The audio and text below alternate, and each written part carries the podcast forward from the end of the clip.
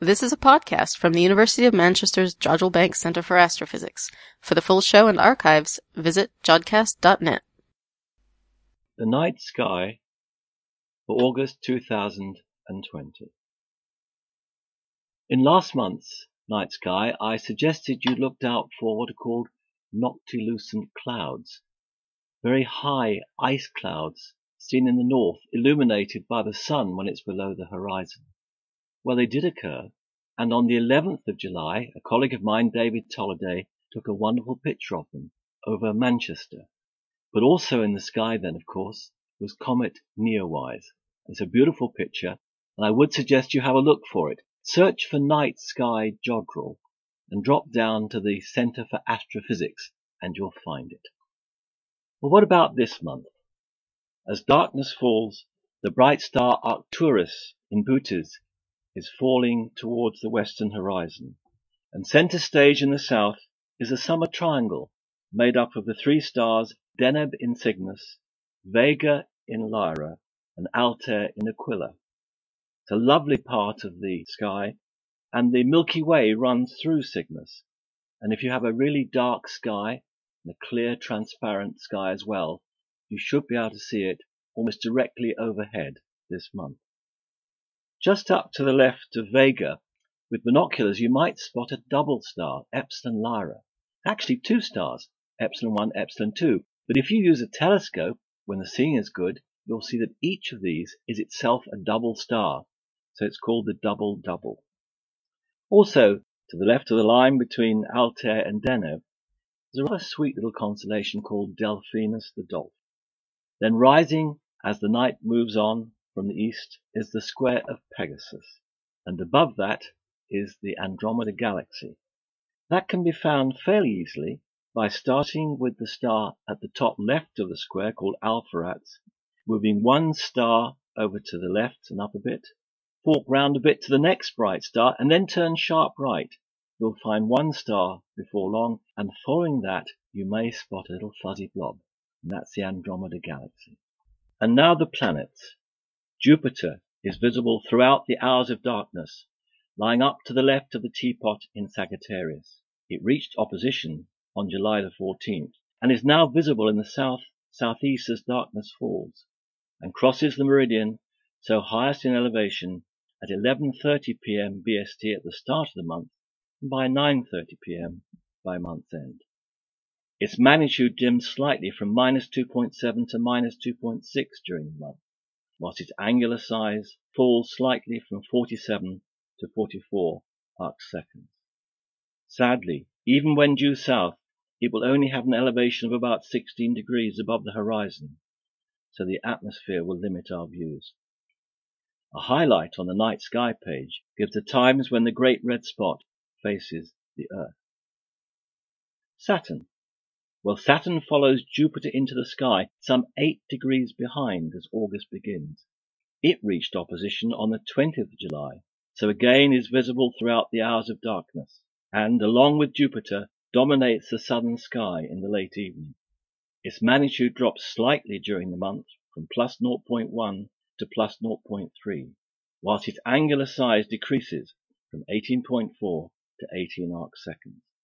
The ring spans some 42 arc seconds across, and at 22 degrees to the line of sight have opened up very slightly from some previous months. Saturn lies in Sagittarius, close to the border of Capricornus. Sadly again, its lower elevation when crossing the meridian will somewhat limit our views of this most beautiful planet. Now Mercury. Well, it's barely visible in the pre-dawn sky as August begins, with a magnitude of minus 0.9 and a 6.1 arc second disk. As it moves away from the Earth, it becomes less visible, and it passes behind the Sun on August the 17th. Now Mars, in Pisces, can be seen towards the southeast at the start of the month, rising three hours after sunset as August begins, and two hours by its end. Its magnitude will rise from minus 1.1 to minus 1.8 during the month, as its angular size increases from 14.6 to 18.7 arc seconds. It reaches an elevation of about 40 degrees as dawn approaches, so amateur telescopes will enable one to see features, such as Syrtis Major, on its surface, when the seeing conditions are good. And finally, Venus. Well, Venus rises about 2 a.m. in the north-northeast throughout the month. But as the sun rises later as the days pass, the interval between Venus rise and sunrise increases by about 20 minutes. It shines at magnitude minus 4.5 as August begins, dropping to minus 4.3 by month's end, whilst the angular size shrinks from 27 to 20 arc seconds. During the same time, however, its phase, which is the illuminated percentage of the disk, increases from 43 to 59%, which is why the fall in magnitude is not that great. Venus reaches greatest elongation west on August the 12th, some 46 degrees away from the Sun. Lying in Taurus as August begins, it passes into the upper left of Orion on the 5th of August before moving into Gemini on the 13th, and ends the month lying about 9 degrees below Pollux, the head of one of the heavenly twins. And finally, the highlights of the month. Well, August is a great month to view Jupiter. As I've said earlier, it lies in Sagittarius, but sadly only reaches an elevation of 16 degrees when crosses the meridian. An interesting observation is that the great red spot appears to be diminishing in size. At the beginning of the last century, it spanned about 40,000 kilometers across, but now only appears to be about 16,500 kilometers across. The shrinking rate appears to be accelerating, and observations indicate it's now reducing in size by about 580 miles per year. Will, I wonder, it eventually disappear? I give a list on the night sky page of the best late evening times when the great red spot is facing the earth. So now let's move on. August the 1st, late evening. If it's clear, you shall see Jupiter towards the south above a waxing gibbous moon with Saturn over to its left. On the 9th of August, Mars can be seen above a waning moon one day before third quarter. And of course, we have a meteor shower this month. On the mornings of the 12th to the 13th, perhaps from midnight to dawn, look out for the Perseid meteors. The early morning of the 12th of August will probably give us the best chance, if clear, of viewing the shower. But the peak is quite broad it's well observing on the nights before and after. Most meteors are seen looking about 50 degrees from the radiant, which lies between Perseus and Cassiopeia. On the 11th, the moon at third quarter rises just after midnight, so as night goes on, its light will begin to hide the fainter meteors. On the 12th and 13th, it rises later, and its phase will have reduced, so its effects will be less. Now, you need to view a very wide area of the sky. Normal binoculars really won't work, but there's a rather interesting pair of 2.1 times 42. They're almost opera glasses. Vixen make them as do others. I've reviewed that one in the Astronomy Digest, which is linked to on the night sky page, and that gives you a field of view of 27 degrees and will enable you to see fainter meteors in that area. On August the 15th, before dawn, Venus can be seen below a very thin crescent moon but you'll need to have a low horizon between the east and northeast. You may well need binoculars, but please do not use them after the sun has risen. An interesting one, this on August the 31st, from about six minutes past 5 a.m., I spotted on Stellarium that the International Space Station will pass very close to Mars, nominally at 050645 BST. That's assuming Stellarium is right. Just after 30 seconds later, it passes very close to the Pleiades cluster above. I usually mention something to do with the moon, and this month I'm going to mention the Hyginus Rill, which is best visible on August the 9th and 25th, because that's when the Terminator lies close by. For some time, a debate raged as to whether the craters on the moon were caused by impacts or volcanic activity. We now know that virtually all were caused by impact, but it's thought that the Hyginus crater that lies in the center of the rill may well be volcanic in origin.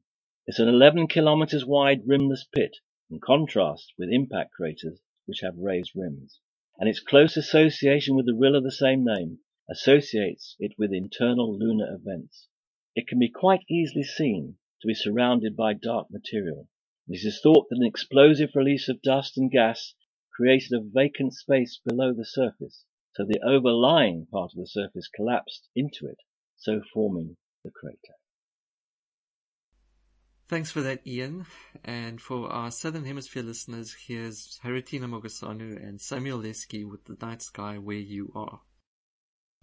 Kia ora from New Zealand. Kia ora from New Zealand. We are Haritina Mogoshanu and Samuel Leski. with the Southern Hemisphere Night Sky segment for the Jodcast. In August 2020, we have a couple of spectacular planets in the evening sky. Jupiter and Saturn, the center of our galaxy, climbs its zenith, and with it, all the beautiful deep sky objects that we're so looking forward to seeing every year. And unfortunately for us, although there are many meteor showers in the northern part of the sky, they're quite low on the horizon for us to enjoy them, as northern hemispherians do. Probably this is one of the better features of the sky in the north. You can see a really good meteor shower when it occurs. Here's what's in the sky in August. First, the planets. With the launch of NASA's Perseverance, as well as the UAE's and China's Mars missions, all eyes are on Mars for the next few months. Our eyes will be on Mars as well, because from now until October, Mars is only going to get better and better in the night sky. At the start of the month, it rises at just after 11 pm in Pisces, 95 million kilometres away. At that distance, it's only a tiny 14.6 arc seconds in size, which is not much smaller than Saturn, less the rings, of course.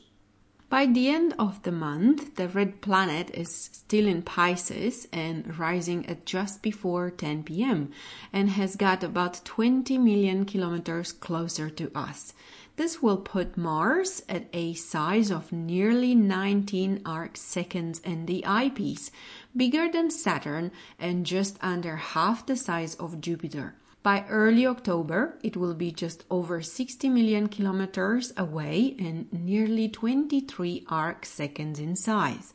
You've got two months to get used to observing the red planet and improving your imaging skills to capture the stunning details of the planet as it reaches opposition.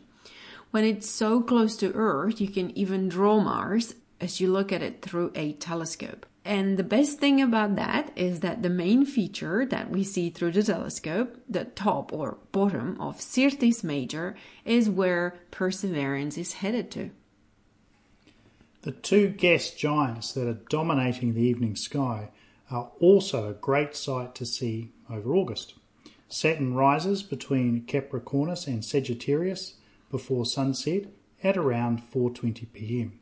and by sunset it's nearly 15 degrees above the horizon. At the end of the month it is rising 2 hours earlier so it's in a very fortunate position for observing in the early evening. Opposition for Saturn is on the 2nd of August 2021 so we've got a year to wait. Though at 1.4 billion kilometres it's not going to look a whole lot different throughout the month.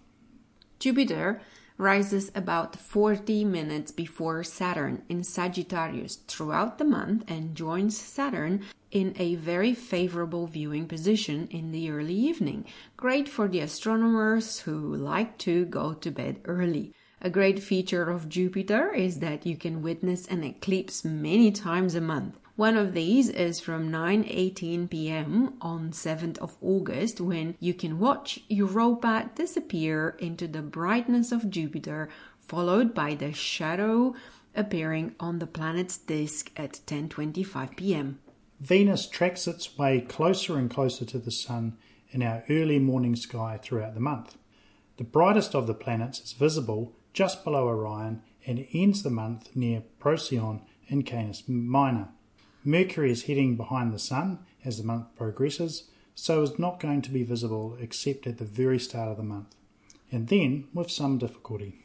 Scorpius has been dominating the night sky so far in winter as it occupies the zenith in the evening. Now we are seeing Sagittarius rising higher and higher each night and dragging with it the constellation of Capricornus. We have some good news for the people who like golf.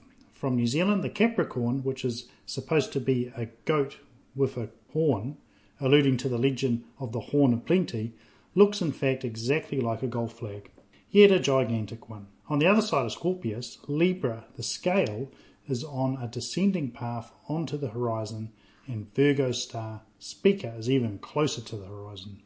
In the morning, we are seeing the return to our skies of Orion rising earlier and earlier each night, upside down. The season of Matariki is closed now, and the Pleiades is also becoming more and more visible in the morning sky, rising at 3 a.m. Moving to the deep sky objects. They are fantastic at this time of the year as the centre of the Milky Way reaches the zenith it brings up the amazing nebula of Omega, Eagle, Trifid, and Lagoon. Lagoon is an amazing nebula to look at in the telescope with a large open cluster, NGC 6530, next to the Bright Nebula. A short distance away is the Trifid Nebula, or M20. It's easy to spot the distinctive shape that led to its common name. Heading down the Milky Way towards Scutum, you'll find the Omega Nebula or M17. This is a bright nebula easily visible in even modest telescopes. Not far from Omega, you will find the much fainter Eagle Nebula or M16, which is home to the pillars of creation from the famous Hubble Space Telescope image of this nebula. And on that note, we're wishing you clear skies, everyone, clear skies, and see you next month. See you next month.